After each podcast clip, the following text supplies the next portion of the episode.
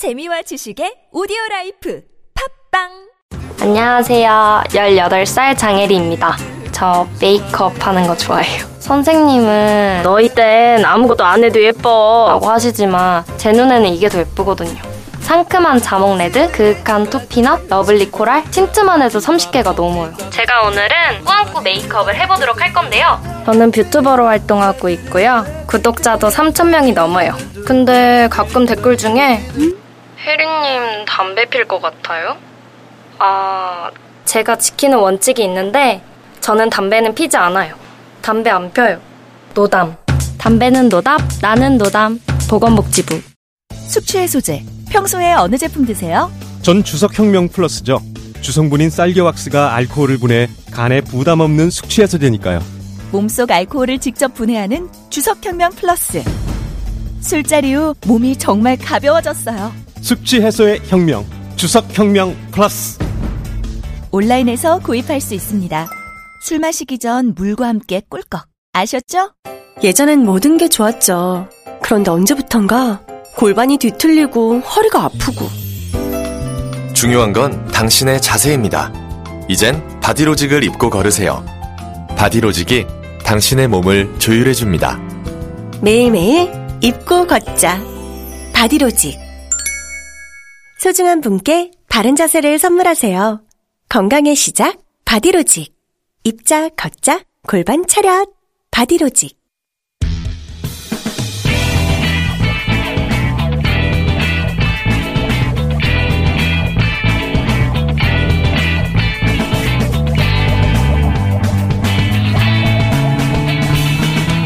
김어준의 뉴스공장.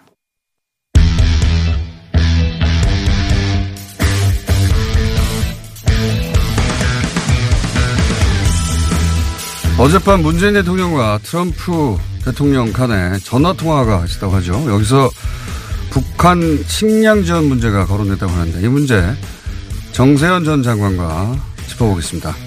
안녕하세요, 장관님. 예, 안녕하세요. 그 북한의 식량난이 심각합니까? 심각하다고 지금 유엔이 공식적으로 그 통계 숫자까지 내놨으니까. 예. 이럴 때 우리가 치고 나가야 됩니다. 인구 절반, 유엔 통계로는 인구 절반가량이 식량난에 어려움을 겪고 있다, 이런 게 나왔는데. 아니, 만약 136만 톤이 부족하다는 건데. 136만. 그렇게 되면 인구 10만 전반 정도는 아니고, 한 4분의 1 정도. 4분의 1 정도. 4분의 1 정도는 좀 부족하다고 봐야죠. 4분의 1 내지 5분의 1까지는 아니고. 4분의 1이라도 인구 전체 4분의 1의 식량이 부족한 건 굉장히 큰 문제인데. 그래서, 그러니까, 부족할 때, 예. 그러니까 4분의 3으로 나눠주는 사람들은 높은 사람들이고, 예. 4분의 1이 없어가지고 못 받는 사람들은 불쌍한 사람들입니다. 그렇기 때문에 인도적 사고를 해야 돼요. 미국 트럼프 대통령도, 그 식량 지원에 대해서 긍정적이라고 했는데, 그런데 이제 만약에 우리 정부가 그런 결정을 해서 식량 지원을 한다면 어떤 식으로 해야 되는 겁니까? 규모나 방식 같은 거는? 예. 옛날 얘기 하나 할게요. 지금 시간이 별로 없지만 95년도에 북한이 김일성 사후입니다. 94년에 김일성 사망하고 95년. 김영삼 대통령 때 북한이 식량이 부족하다고 유엔에다가 이제 호소를 했어요. 좀 도와줬으면 좋겠다. 그때 일본이 먼저 50만 톤 주겠다고 치고 나갔습니다. 그러자 우리 김영삼 대통령이 일본하고 이제 협의를 했죠. 그럼 뭘 짓이냐? 우리 뒤로 서라. 우리가 먼저 줘야 된다. 아무리 북한이 우리를 요구를 해도 내가 이거 같은 민족끼리 뒤에 우리가 먼저 줘야 되니까 일본이 그 양해하라 해가지고 100만 톤 주겠다고 그랬어요. 100만 톤, 예. 그래서 중국에서 이제 협상을 했습니다. 그때는 판문점에서 만날 수 있는 그런 상황이 아니었기 때문에. 근데 이제 우리 농민들이 들고 일어나서 우리 쌀을 줘야 된다 해서 15만 톤밖에 못 줬는데 값이 이렇게 차이가 있습니다.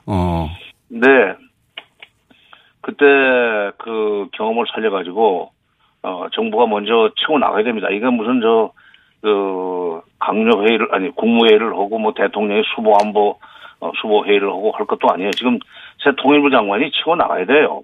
통일부 장관의 이미지가 그쪽 아닙니까? 그러니까 그렇게 먼저 언론에다가 터뜨리고 그걸 기사화되도록 하고, 그리고 그 준비 절차 같은 것은 간단합니다. 지금 이미 개성공단 내에 공동연락사무소가 있으니까 예. 거기서 상시 만나는 그 사람들끼리 예. 뭐 필요하다면은 특별하게 소장 내려오라고 해가지고 소장이 일주일에 한 번씩 안 오는데 오늘이 목요일입니까? 수요일입니까? 예. 수요일입니다. 금요일 날마다 오죠. 예. 그 소장 회의를 통해서 어디로 보내랴? 원산이냐 남포냐 청진이냐 진영만 하라.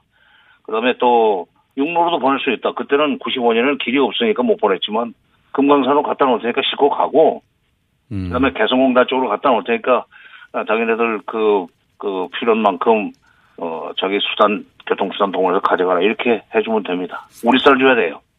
그리고 복잡하게 할 거 없이 지금 이미 있는 루트를 통해서 최단 시간 내에 북한이 요구하지 않더라도 빨리 하는 게 좋다 이런 말씀이시네요. 그렇죠. 그러니까 우리한테 손은 안 벌릴 거예요. 지금 이렇게 여러 그렇죠. 가지 하노이 정상회담 이후에 좀 우리한테 삐져 있잖아요. 북한이 네.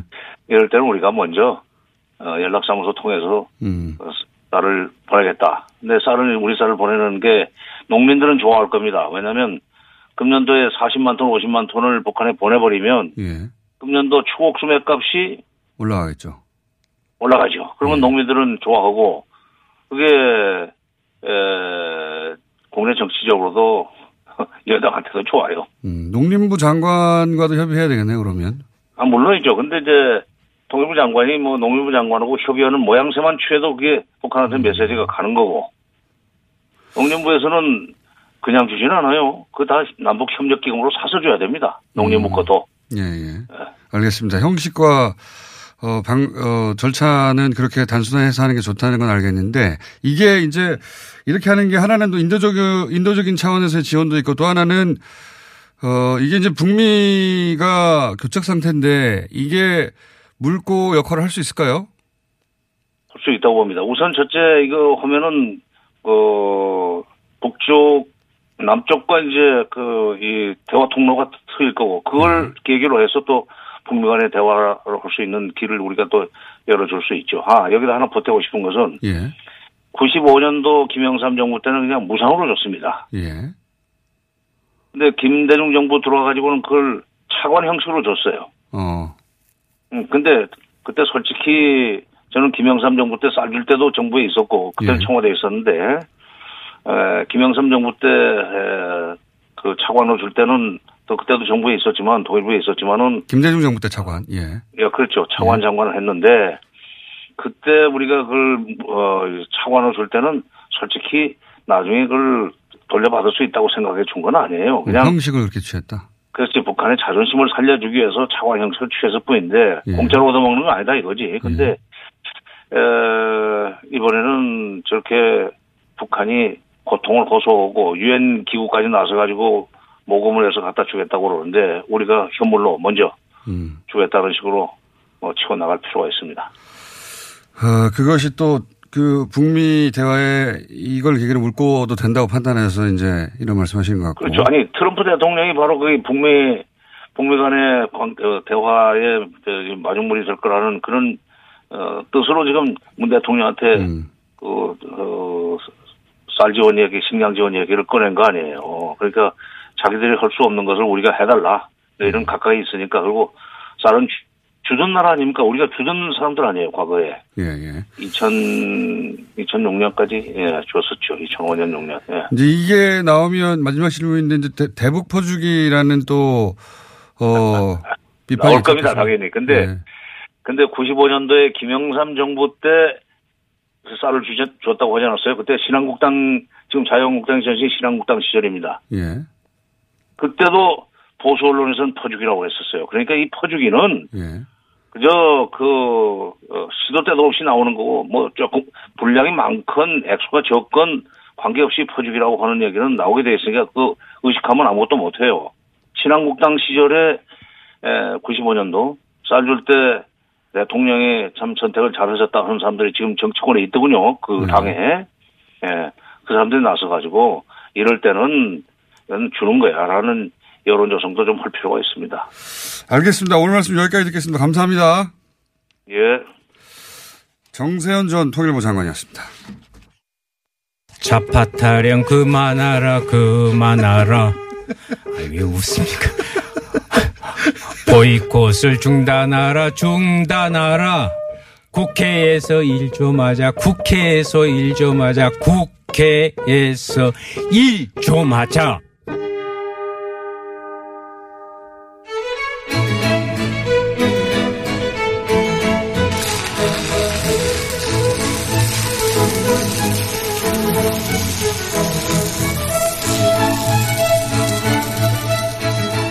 자, 정의당 시간입니다. 예. 수요 용접소 윤소하 원내대표 나오셨습니다. 안녕하십니까? 안녕하십니까? 오랜만에 나오셨습니다. 앞전에 물 안 주셨죠? 저는 인생이 틀립니다. 그래서 인보사 문제에 대해서 인보사. 토론 자료 이렇게 예. 제가 드립니다. 인보사 야박하지 않습니다. 인보사는 유전자 세포 치료제인데 예, 예, 예. 이 얘기는 읽어보십시오. 예, 이 얘기는 잠시 후에 나눠보겠습니다. 예. 이쪽에 관심이 많으시거든요, 지금 의원님이. 그 전에 이제 국내 정치 사안들 좀 짚어보고 지금 원내 대표시니까 네네. 자유한국당이 원내로 되돌아오지 않는 것에 대해서 걱정이 많으실 텐데 자갈치 네. 시장에서 이제 황교안 대표가 첫 출발, 여기가 끝이 아니라 자갈치 시장에서 첫 출발을 선언했어요. 예, 민생 투어 전국. 이제 뭐 좌파 독재라는 용어 대신에 민생 투어 선언을 했는데 이거 어떻게 보십니까? 또 살다 보니까 또 민생 투어, 이런 것은 그 전에 쭉 있었잖아요. 예. 민생 투쟁 투어는 뭡니까? 민생 투쟁 대장정은 제가 처음 들어본 신조어인데 요즘 정말 어울리지 않는 신조어로 국민들을 정신을 못 차리게 만들고 있어요 지금. 그래서 이제 우선은 부산부터 해서 뭐 공략해 오겠다. 한 19일 동안 한다고 그러네요. 당분간은 이제 문 닫고 그래서 오늘 국회에 들어가면 유인태 사무총장, 국회 사무총장님한테 전부 다 월급에 차 붙이라고 하려고 지금 그렇게 하고 거기 참여하는 국회의원들이요? 예. 눈물도 흘렸다고 황교안 대표가 왜 흘렸는지 모르겠지만 하여튼 예. 저도 영상은 봤는데 그런 거 말씀해 주지 마세요. 그거. 아니, 화제가 냅둬버리죠. 또 재밌었던 건 하필 자갈치 시장이 그날 휴일이어가지고 예. 아무도 없는데 앞에서 민생투어 선언을 하는 바람에 모양이 좀 안 살았습니다. 이거 보통 이제 선거 때 대선 선거운동 할 때 하는 건데 어쨌든 전국 투어를 19일간 한다고 예. 선언을 했습니다. 혹시 대표는 이렇게 장외에서 뛰고 원내대표 나경원 원내대표는 원내로 들어오는 투트랙을 쓰지 않을까요? 혹시라도? 그런 마음은 좀 있죠. 네. 있는 걸로 알고 있고요. 아 그래요? 네. 그런데 문제는 이게 단순히 장외투쟁의 모습만이 아니라 그 안에 그 집단 내의 정치적 경쟁 구도가 지금 작동되고 있다는 거거든요. 황교안이가 어떻게 보면 정치 신인인데 와서 막 구구 세력들 모아가지고 막 하고 다닌단 말이죠. 예. 나경원은 또 질 수 없다. 그래서 대표가. 발판 준비해가지고 복도 위에 서서 예. 막 이렇게 계속 하면서. 예. 투톱의 경쟁 구도다. 예. 그러한 우리들이 말하는 그동안의 선명성 경쟁과 전혀 다른 180도 다른 선명성 경쟁을 통해서 당 내에 예. 서로의 그 대권을 향한 입지, 지도부의 입지를 경쟁하다 보니까 더욱더 꼬이는 것 같습니다. 당내 그러니까 대선 후보 경쟁 구도 때문에 이미 그 안에서는 예. 그런 이야기까지 하고 있습니다. 단순히 뭐 나경원 원내대표가 과거와 같이 뭐 서울시장 이런 것들이 아니라 예. 하도 지금 업이 돼 있잖아요. 여러모로. 그래서 이참에 대선 후보로. 한번 서보겠다. 예. 한편으로는 경쟁 관계죠. 그 틈에 이제 국민만 죽어나는 거고요. 여의도에서 그런 얘기들이 있나 보죠. 예. 조금씩 나오대요. 예. 자유한국당 의원들끼리도 그런 얘기를 하나 봅니다. 예. 그러니까 이제 안 되겠다 이러다가 저 3자 되겠다 4자 되겠다 해가지고 이제 나도 옛날에 대선 주자였는데 하니까 뭐 다이너마이트 폭파 이야기까지 나오고. 김무성 대표가, 예, 전 대표가. 하여튼 대선, 두 사람의 대선 경쟁 구도 때문에 이런 일이 자꾸 강경일본으로 가고 있는 것이다. 이렇게.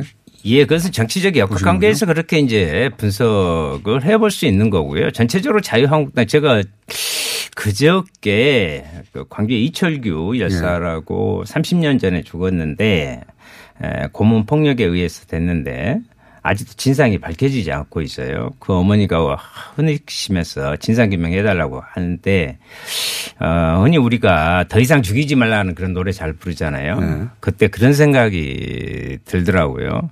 정말 너희들 역기적 행태 독재의 후예들 그만 좀 날뛰어라.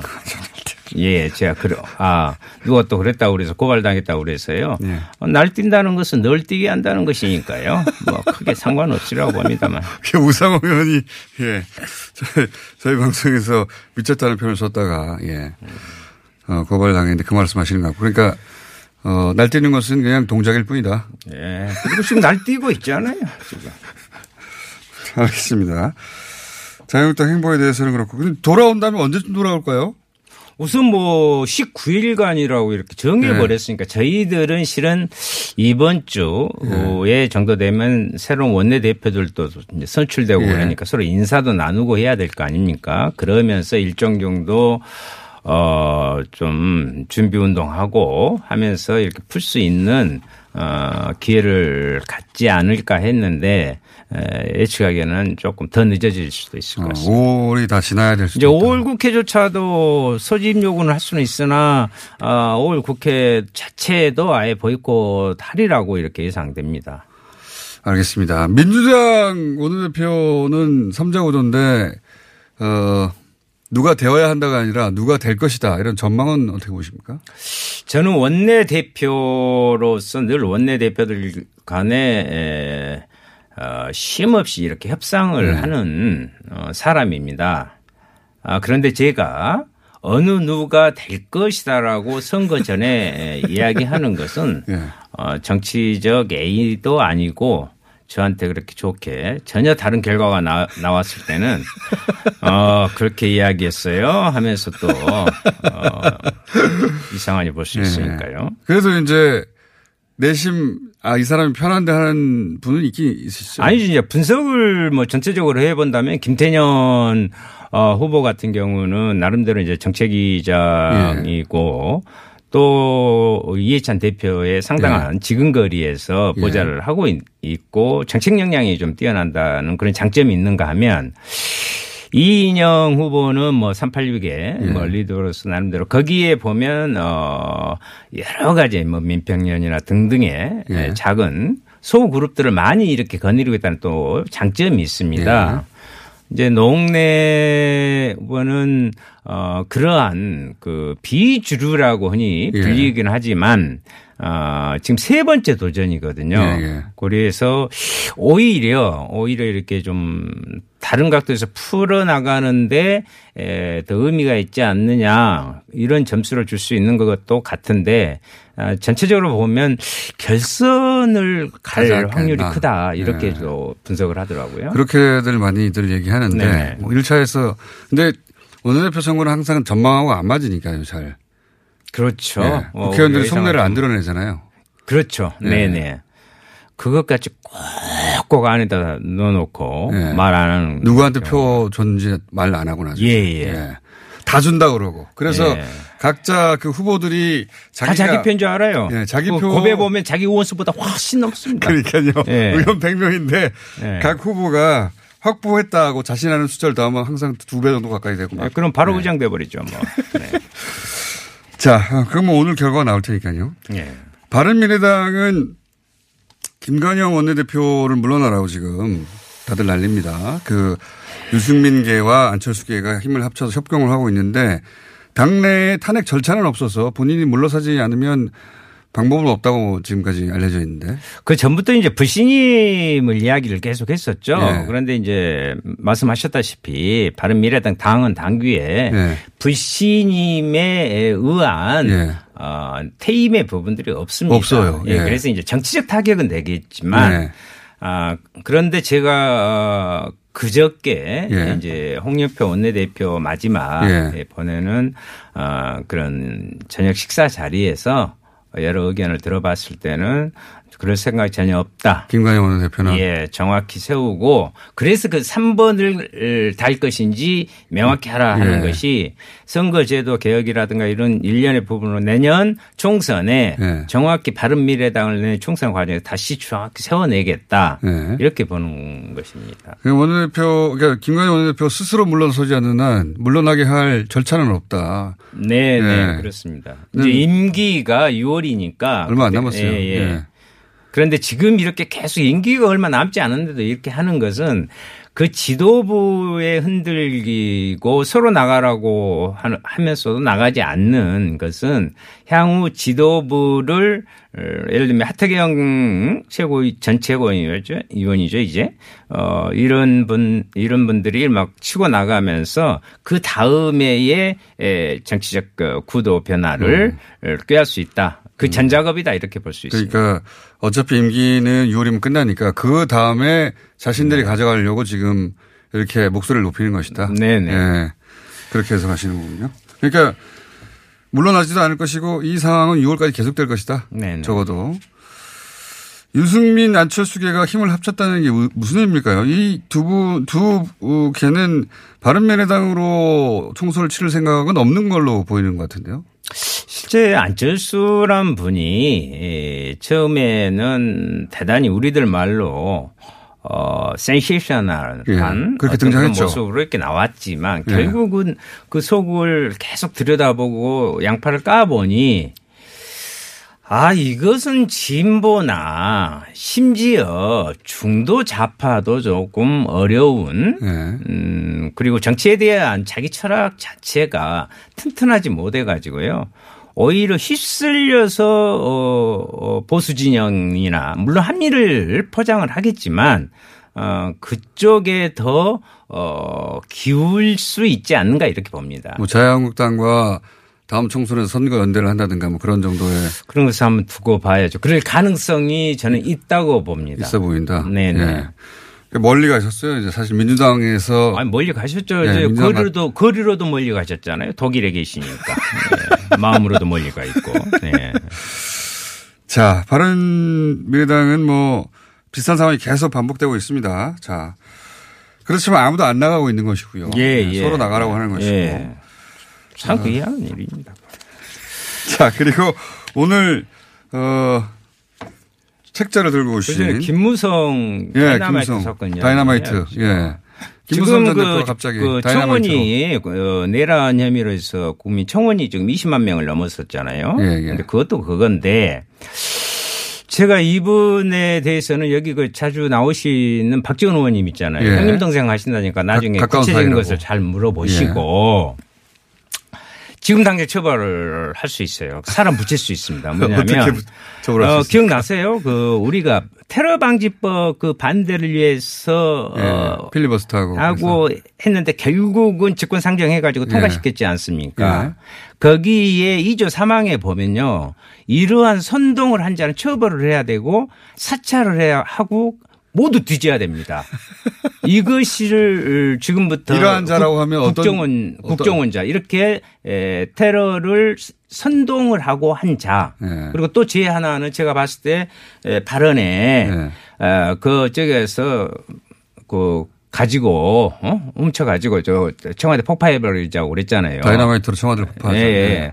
그거 절도 미수죄. 절도 미수죄 속합니다. 그래서 걸린 것이 많으니까요. 예.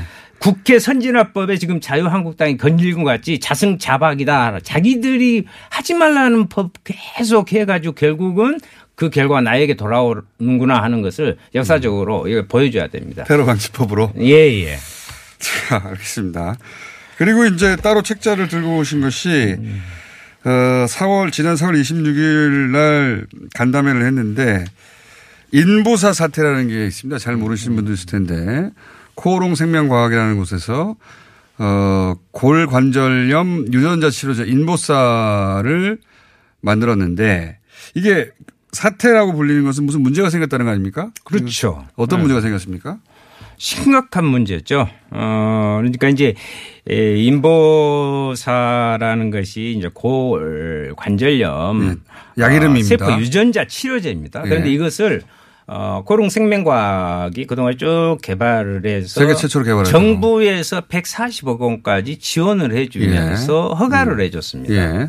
그런데 여기에서 이것을 700만 원씩 그 치료를 받는 주사 한 대를 맞는 주사 한 대가 700만 원이요? 예. 3,800명이 이미 치료를 받았습니다. 그런데 문제는 애시당초 허가를 해줄 때는 연골 성분의 유전자 세포다 했는데 그게 아니고 신장. 신장에서 신장 성분의 세포를 가지고 만든 것을 거짓말의 부분으로서 만든 거죠. 이게 왜 문제가 되는 거죠, 그러면? 그렇죠. 그러니까 이제 예를 들면 허가받은 연골유래 성분으로서 이 치료제를 만들어야 될 거 아닙니까? 전혀 다른 걸로 허가를 받았다. 신장 유래 세포로 했단 말이죠. 그래서 지금은 3월 30일부로 판매하고 이게 금지를 작용시키긴 했는데 허가는 연골 세포로 해놓고 실제로는 신장 세포에서 유리한 성분으로 약을 만들었기 때문에 그러면 그 부작용이 일어나고요. 종양까지 유발할 지금 그런 상황입니다. 그러니까 거짓말 치료제죠. 고의로 거짓말을 했거나 정부 지원을 받았는데. 그러면 코오롱에서는 뭐라고 합니까? 코오롱에서는 우리도 인제 알았다. 그런데 2017년에 거기에서 이미 코오롱 티슈진이 자회사입니다. 미국에서 생산을 하고 있는데 거기서 이 보고를 했어요. 야 이거 아니다. 했는데도 불구하고 계속했단 말이죠. 그리고 나서 이제 알았다. 엊그제 식약처 발표. 이게 도대체 책임 있는 국가기관이 할 말입니까? 이거 그래서 제가 국회 보건복지 지금 빨리 소집하자. 철저히 따져야 된다. 그리고 이거 책임자 수사하고 책임자 처벌해야 됩니다. 이런 지원과 혜택에 의혹이 있다. 이걸 밝혀내야 된다. 이것이 제2의 가습기 살균제 문제라든가. 이런 걸로라도 이렇게 보일 수 있는 거예요. 제2의 황우석 사태. 알겠습니다. 비슷한 겁니다, 이거. 인보사. 의원님이 지금 신경을 매우 쓰시고 계신 인보사 사태에 관해서 짚어봤습니다. 자, 오늘 하실 말씀 다 하셨습니까? 혹시 보통은 준비해 오신 말씀 중에 안 한 게 있으면 나중에 그거 안 했다고 후회하시고 그러잖아요. 뭐 다른 건 뭐 또 있겠습니까? 앞으로 물이나 잘 챙겨주시기 바랍니다. 자, 오늘 여기까지 하겠습니다. 정의당의 윤소하 원내대표였습니다. 감사합니다. 민수 엄마, 우리의 피부 때문에 고민이야. 밤새 잠도 못 자고 긁어 피가 나도록 긁는다고. 밤마다 자기 몸에 긁어대는 아이 때문에 속상하시죠. 문제는 긁으면 긁을수록 더 긁고 싶다는 건데요. 미친 듯이 가려울 때는 긁지 말고 글루타셀을 뿌려보세요. 특허받은 바이오테크 글루타셀 스프레이로 긁지 않는 편안한 밤을 보내세요. 긁지 말고 뿌리세요 글루타셀. 여보, 옆집 별이네 미니 태양광 설치한 거 들었어? 310W를 6만 원에 설치했대. 어디서 있냐고? 별빛 에너지. 태양광 미니 발전소 서울시 선정순위 1번 업체 별빛 에너지는 서울시와 구청의 지원을 통해 소비자 가격 54만 원짜리 310W 제품을 6만 원에 설치해드립니다. 구보조금 소진 시 가격이 인상되오니 서두르세요. 우리도 얼른 전화하자. 02-743-0024 별빛에너지.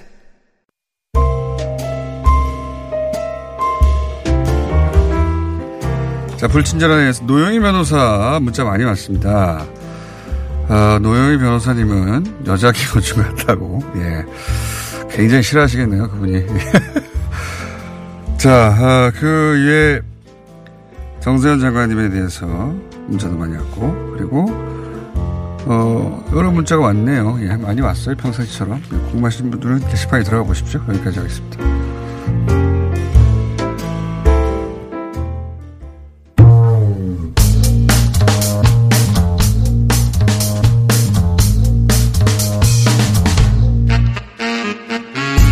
자, 가짜뉴스 전담반 시간인데, 원래 여기 최소한 3명 이상이 득실득실 해야 되는데, 오늘 고정 멤버 중에 2명이 안 나왔어요.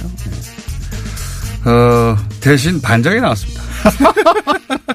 임시반장 김준일 대표와 김한 기자 두 분 모두 각자의 사정으로 못 나오셨고, 각자의 사정은 제가 듣기에는 별로 심각한 거 아닌 것 같은데 어쨌든 안 나오셨고, 대신 이분이 나오셨습니다. 예, 원래 반장인데 한 달에 한 번 나올 거 말까. KBS의 최경영 기자 나오셨습니다. 안녕하십니까. 안녕하십니까. 네. 진실탐사 엔터테이너 있는 대로 다 아까 KBS 최경영입니다. 진실탐사 엔터테이너 만드신 거예요? 야, 진실탐사 엔터테이너 있는 대로 닦아. 예. 이 뒷부분이 좀 중요합니다. 있는 대로 닦아. 만드신 거군요. 예. 예. 자, 그리고 미련전의 김홍영 사장님 나오셨습니다. 안녕하세요. 예. 네. 자, 두 분이기 때문에 오늘 시간 좀 넉넉해요. 네. 네. 각자 넉넉한 시간이 준비되어 있으니까. 오랜만에 나오신 반장님부터 해볼까요? 예. 예, 삼성 바이오로직스 지금 뭐 난리 났잖아요. 공장 바닥도 뭐 뜯고 뭐 난리가 났는데, 이거를 어떻게든 이제 막아보려고 삼성 쪽에서도 의도적인 어떤 언론 플레이를 한 것 같고. 아, 그런 언론 플레이가 있습니까? 예. 그리고 이제 언론도 그거를 받아서 사실은 뭐 계속 꾸준히 해왔기 때문에 삼성 쪽에 언론 플레이를 받아서 언론 스스로 또 플레이를 하는 거는 또 꾸준히 해온 거기 때문에 뭐 별다리 새로운 것은 없습니다만은 문재인 정부 들어서 좀 특이한 현상들이 좀 나타나고 있어서 그런 것까지 좀 세세하게 짚어드리려고 나왔습니다. 첫 번째 보면요. 예, 삼성 바이오로직스 기사가 아주 자극적입니다. 예. 예. 삼성 바이오로직스가 이제 2030년까지 삼성이 133조를 투자를 하겠다고 4월 24일 날에 보도자를 냈어요. 예. 그게 이제 속보로 나온 게 오후 1시경입니다. 속보까지야 이게. 속보라고 이렇게 돼 있어요. 내일 투자할 것도 아닌데. 예. 투자 계획이잖아요. 예. 예. 나중에 자세히 말씀드리겠지만, 이렇게 막 그 시기가 4월 24일에 나왔는데 그 시기를 보면 지금 김어준의 뉴스공장에서도 꾸준히 나왔지만은 4월 초순부터 해서 검찰 수사가 이게 심상치가 않았었거든요. 예. 속도를 내기 시작했어요. 그랬죠. 예. 그런데 특히 이제 4월 24일 같은 경우는 오후 5시에 한겨레에서 삼성 분식회계 관련해서 단독 보도를 합니다. 맞습니다. 거짓말했다. 예, 거의 이재용의 승계를 위해서 몇 년 전부터, 그러니까 2015년이 아니고 2012년, 13년부터 알고 있었던 것 같다. 예. 그래서 빚을 숨겼다. 예. 빚을 숨겼다. 예. 예. 그래서 어떤 정황이 드러나고 있고, 그래서 어제 사실은 공장 바닥도 끄집어낸 것 같은데, 서버나 노트북을. 4월 24일이라는 게 바로 그 한겨레가 단독 보도를 한 그날이었다는 거죠. 그게 오후 5시쯤에 나왔어요. 아, 근데 이 속보는? 오후 1시. 아. 근데 당시에 보면 그 속보와 비슷한 보도들이 그러니까 삼성이 2030년까지 133조를 투자한다는 보도가 304건이 나옵니다. 그날 당일에만. 2030년에 일어날 일인데. 네. 아니 2030년까지 앞으로 쭉 한다는 건데. 어쨌든. 할지 안 할지는 모르겠지만 좌우지간 쭉 한다는 건데, 그게 304건 그날 당일에만. 그 다음 날까지 합하면 뭐 한 900건가량 돼요. 엄청나네요. 엄청나요. 근데 이제 그 당일만 보면 한겨레와 똑같은 보도 단신까지 다 합해서 9건 나옵니다. 아. 그러니까 304대 9가 되는 거예요. 이 바이오로직스 거는 바로 현재 진행형이고, 삼성이 몇 조요? 133조 한다는 건 앞으로 10년 동안 한다는 건데, 속보로 그렇게요. 야, 대단하네요. 그런데 이런 식의 보도들이 사실은 지난해에도 있었어요. 지난해도. 똑같은 언론 플레이를 하는데 언론은 또 똑같이 받아 써줍니다. 지난해 8월에도 말이죠. 2018년 8월 8일입니다. 삼성이 180조를 투자하겠다. 3년 동안. 3년 동안? 예. 그러니까 여기는 이제 133조는 삼성전자가 투자하겠다는 돈이고, 비메모리 반도체. 비메모리. 예. 그 다음에 180조는 삼성 전부 해서 3년 동안 180조 정도를 투자하겠다는 거예요. 삼성그룹에서. 예. 근데 그때도 마침 됐습니까? 삼성과 관련해서 노조 와해 문건이 2018년 7월에 발견이 되고, 8월 6일에 삼성전자 노조 관련 임원이 구속이 됩니다. 아. 그래서 바로 그냥 직격탄을 맞게 되는 거예요. 삼성전자 본사 압수수색이 그때도 들어갔었고요. 그래서 이게 삼성이 노조 와해, 이게 그냥 정황이나 의혹이 아니고 진짜였단 말이야? 이렇게 되는 상황인 거죠. 삼성 치면 근데 여기 이 바이오가 9건인데 304건인 것처럼 예. 대부분은 이제 투자한다는 기사가 쭈르르 그렇죠. 3년간 180조 투자. 근데 이제 이게 삼성 홍보팀이 일을 잘하는 거 아닙니까? 정말 일을 잘하죠. 근데 네. 삼성 홍보팀보다 거기에 초를 치는 우리 언론이 더 저는 문제가 있다고 봐요. 왜냐하면 삼성의 보도자를 보면 굉장히 드라이합니다. 네. 이번에도 133조 투자, 뭐 15,000명, 영국 뭐 인력을 뭐 고용 창출할 수 있다. 뭐 이 정도로 네. 아주 본인들이 주장하는 팩트만 가지고 네. 드라이하게 보도자를 뿌려요. 우리나라 언론 같은 경우는 화끈한 투자. 이게 이제 헤드라인이에요. 삼성 화끈한 투자. 1위 승부수. 이재용 첫 플랜. 네. 이런 식이거든요. 그러니까 드라이하게 썼는데 네. 그 거기다 약을 치는 건 언론들이 하는 거다. 그렇죠. 네. 그러니까 보도 자료에는 이재용이라는 단어가 한 단어도 안 나옵니다. 삼성전자의 보도 자료는 훨씬 더 팩트에 가까워요. 우리나라 언론 자료는 사실은 모든 기업이 다 뿌리는데. 그렇죠. 예. 상당히 드라이하고 일을 잘해요. 진짜. 예. 일을 잘하는데 우리나라 언론이 알아서 거기에다 초를 쳐주는 거죠. 왜 알아서? 초다기보다는 양념. 양념. 예. 적절한 양념을 쳐주는 건데. 초를 친다는 건 부정적으로. 예, 부정적인 거군요. 예. 그렇죠. 적절한 양념입니다. 어떻게 기자님 되신 거예요? 언론 고시 굉장히 힘든 걸로 아는데 국어가 굉장히 빡빡하지 않습니까? 대충 됐나 봐요. 자, 어쨌든 예. 약을 친다. 예. 예. 근데 언론이 왜 그렇게까지 직접 나서서 스스로 포장을 해주는 걸까요? 저는 지금 상황은 거의 자동이라고 봐요. 자동이요? 예, 뭐 광고나 뭐 이런 것보다는 예. 삼성에서 보도 자료를 쓰면. 거의 자동으로 받고 데스크가 자동으로 키우고 그런 어떤 DNA가 있는 거예요. 오랫동안 네. 삼성이 가장 큰 광고주고 네. 그런 세월이 하도 길었기 때문에 삼성 거 약 쳐줘야 돼? 그래야 나중에 광고를 받을 수도 있고. 이게 꾸준한 유전자라고 생각을 하거든요. 체득한 유전자. 왜냐하면 2017년 3월 17일에 조선일보의 네. 보도를 보면 네. 이재용 씨가 구속된 지 한 달 만에 네. 조선일보의 부제목이 이랬습니다. 삼성이 갈피를 못 잡고 미래 전략실은 텅 비어있고 인사나 투자도 스톱. 올 스톱이다. 이때 삼성전자 주가 많이 올라갔어요. 많이 올라갔죠. 지금과는 좀 다릅니다. 예. 그리고 삼성 이재용 씨가 풀려나고 난 다음에 2018년 7월에도 삼성이 쏘는 세계의 화살 이래가지고 삼성이 일자리도 쏘고 투자도 쏘고 돈도 쏘고 뭐 이런 식으로 조선일보가 이야기를 합니다. 이게 뭐냐면 마치 직장 상사가 조임에 시달리는 사원들에게 야, 나 오늘 쏠게 라고 하면서 회식 쏘는 그런 느낌으로 이야기를 하는 거죠. 이재용 부회장님께서 나오셨으니 이제 국민들에게 한턱 쏘신다 이런 그렇죠. 거죠. 느낌이. 그런데 이제 핵심적으로 제가 지적하고 싶은 건 삼성은 매년 삼성전자만 수십조를 시설 투자를 해요. 매년. 안 그래도. 예. 2017년에도 시설 투자를 43조 4천억 원 했고요. 그건 자기들 돈 벌려고 하는 거 아닙니까? 예, 그렇죠. 예. 본인들 투자라는 거는 본인들이 돈을 벌 수 있다라고 생각을 하니까. 예. 18년에는 29조 4천억 원을 했고 2019년에 컨퍼런스 콜에는 시설 투자는 올해는 조금 낮추고 대신에 지금 말한 비메모리 반도체의 팹 위주로 많이 신설 투자를 하겠다. 이미 나왔던 내용이란 말이죠. 그러니까 삼성이 어떤 그 투자를 할 때 투자 계획은 몇 년 전부터 사실 이런 비메모리 반도체 같은 경우는 2004년도에도 삼성이 1조 정도 당시에는 굉장히 큰 돈입니다. 네. 투자를 했었고 한 번 실패를 했었고 계속 기회를 보는 사업이에요. 그래서 이게 전혀 새로울 것이 없습니다. 투자 입장에서 그리고 경영학 입장에서는 전혀 새로울 게 없는데 이걸 정치적으로 연계시키고 거기에 정부 공격까지 하는 게 지금 현재 패턴이라는 거죠. 어떻게 정부 공격을 하냐. 예.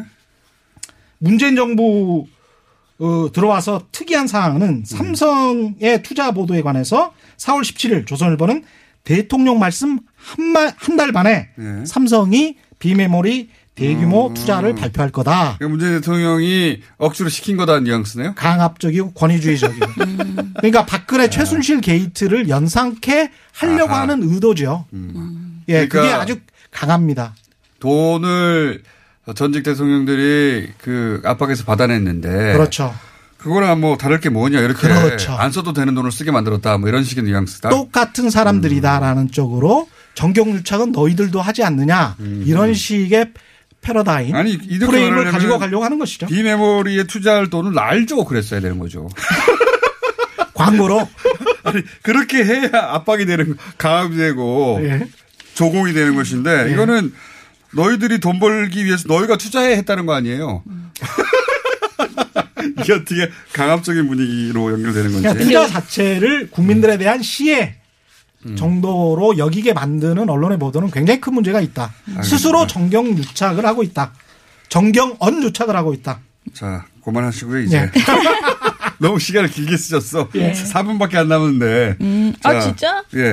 어떡하지? 스피디하게 해주세요. 큰일 났네요. 예. 아 사실은 스피디하게 하기 어려운데요. 예. 저희가 이제 서울경제의 어떤 보도에 대해서 모니터 보고서를 아, 냈어요. 보도? 예. 예. 뭐냐면은 에너지 믹스, 예. 해외에서 배운다. 재생에너지의 과도한 보조금, 비효율 완전 배제 말아야라는 제목의 아, 기사예요. 산액 성향이 이사네요. 네. 예. 그러니까 독일의 에너지 전문가 그러니까 예. 에너지 전환의 선두주자인 독일의 전문가 3명을 인터뷰해서 예. 그들의 인터뷰 내용을 요약한 그런 보도거든요. 그러니까 근데 그 독일의 그 전문가들이 재생에너지에 과도한 보조금 주면 안 된다고 말했다는 거예요? 그렇죠. 이 보도는 제목을 포함해서 전반적으로 독일의 그 에너지 전문가들에게 물어보니 한국의 탈핵 정책 에너지 전환에 대해서 물어보니 그들이 에너지 정책 중에서 그 원전 그러니까 재생에너지가 비효율적이다. 그리고 원전을 배제하지 말아라라고 이렇게 답한 것처럼 느껴지게 하는. 느껴지게 이런, 한다? 네. 느껴지게 제목도 그랬고 내용에서도 좀 그랬어요. 그러니까 독일이 이 재생에너지, 에너지 전환 정책의 선구자들인데 네. 그 전문가들조차 우리나라에 와서 네. 재생에너지에 보조금 많이 주지 말고 그 핵, 그 원자력 많이 주지 말라 이렇게 말한 건 아닌데 아무튼 에너지 제목은 그렇잖아요. 네네 그렇죠. 제목만 딱 봐도 그런 느낌이 드시죠. 네. 과도한 보조금, 과도한이라는 말 자체가 이미. 네. 그런데 내용은 예, 더불어민주당 김성원 국회의원실에서 저희한테 이제 제보를 해준 거예요. 한 분이. 그래서 네. 본인이 생각하기에 이 보도가 의아해서 이 인터뷰한 3명의 전문가에게 서울경제 보도를 보내줬다. 아, 그리고 답변을 요청했다. 직접 인터뷰한 사람들에게 당신 이렇게 말한 거 맞소? 네네. 아, 이거 뉴스공장 했어야 되는 건데. 그랬더니 3명 중 2명이 답변을 보내줬는데 네. 그 답변을 보니 보도 내용과 답변의 내용이 좀 차이가 있어서 저희가 아하. 이것을 하나하나 비교하는 보고서를 낸 거예요. 아하, 근데 지금 시간이 없어서 다 말씀드리기는 어렵고요. 일단은 서울경제가 전문가들이 조언을 했다면서 이렇게 말했어요. 제가 서울경제 기사를 그대로 읽을게요. 이들이 한국의 에너지 전환 정책에 전달한 조언을 요약하면 크게 3가지다. 한국의 에너지 정책은 비용이 많이 들기 때문에 국민들의 부담이 커진다는 점을 미리 설득해야 한다. 이게 따옴표예요. 그 사람들이 말했다는 거예요. 그런데? 또 당장 모든 것을 결정하지 말고 장기적으로 논의를 지속해야 된다. 독일도 정답은 아니다. 한국만의 답을 찾아야 한다. 이렇게 3가지를 따옴표를 쳐서 그들의 발언이라고 이야기를 했어요. 그런데? 답변이 2사람에게 왔는데 3사람 중에서 2사람에게 왔는데 특히 피세디크 부포탈 연구소 부소장은 자신의 주장을 요약하면서 첫 번째라고 강조한 한국 에너지 정책의 비용 이 많이 들어 국민 부담이 커진다는 표현을 나는 한 적이 없다. 한 적이 없다. 라고 이렇게 단언을 했습니다. 나는 심지어 에너지 전환이 사회 경제에 미치는 공적 이익을 강조했고 현재의 피해가 드러날 때마다 더 빠르게 대응해야 하게 되기 때문에 에너지 전환의 대응이 늦을수록 오히려 비용이 증가할 수 있다는 점을 강조하기도 했다. 라고 본인이 이렇게 답장을 답을 보내왔어요. 그리고 다른 또 하나의 슈미트 위원장 측도 자신이 이런 발언을 직접 언급한 바 없다라고 했습니다. 이런 식으로. 잠깐만요. 제가 표를 지금 봤는데 네. 그래서 그 본인들이 했다는 말과 다른 내용들이 실린 대목들이 많네요. 따옴표 쳐가지고. 네네. 예. 그런데 이 내용을 지금 너무 짧게 일축하다 보면요 오해가 발생하고요. 지금 서울경제에서 이 보도에 대해서 슈미트가 아니고 피세디크 그 부소장에게 답변을 지금 주고받아서 서로 약간 용인을 했다라고 이제 그렇게 서울경제 자세한 내용은 민원이 홈페이지에 가서 확인하실 수 있습니다. 네. 민원이 홈페이지에서 꼭 보시고요. 결론은 뭐냐면 외국인을 인터뷰하는 데 있어서. 최경영, 김관영. 아이씨. 계속 말씀하세요.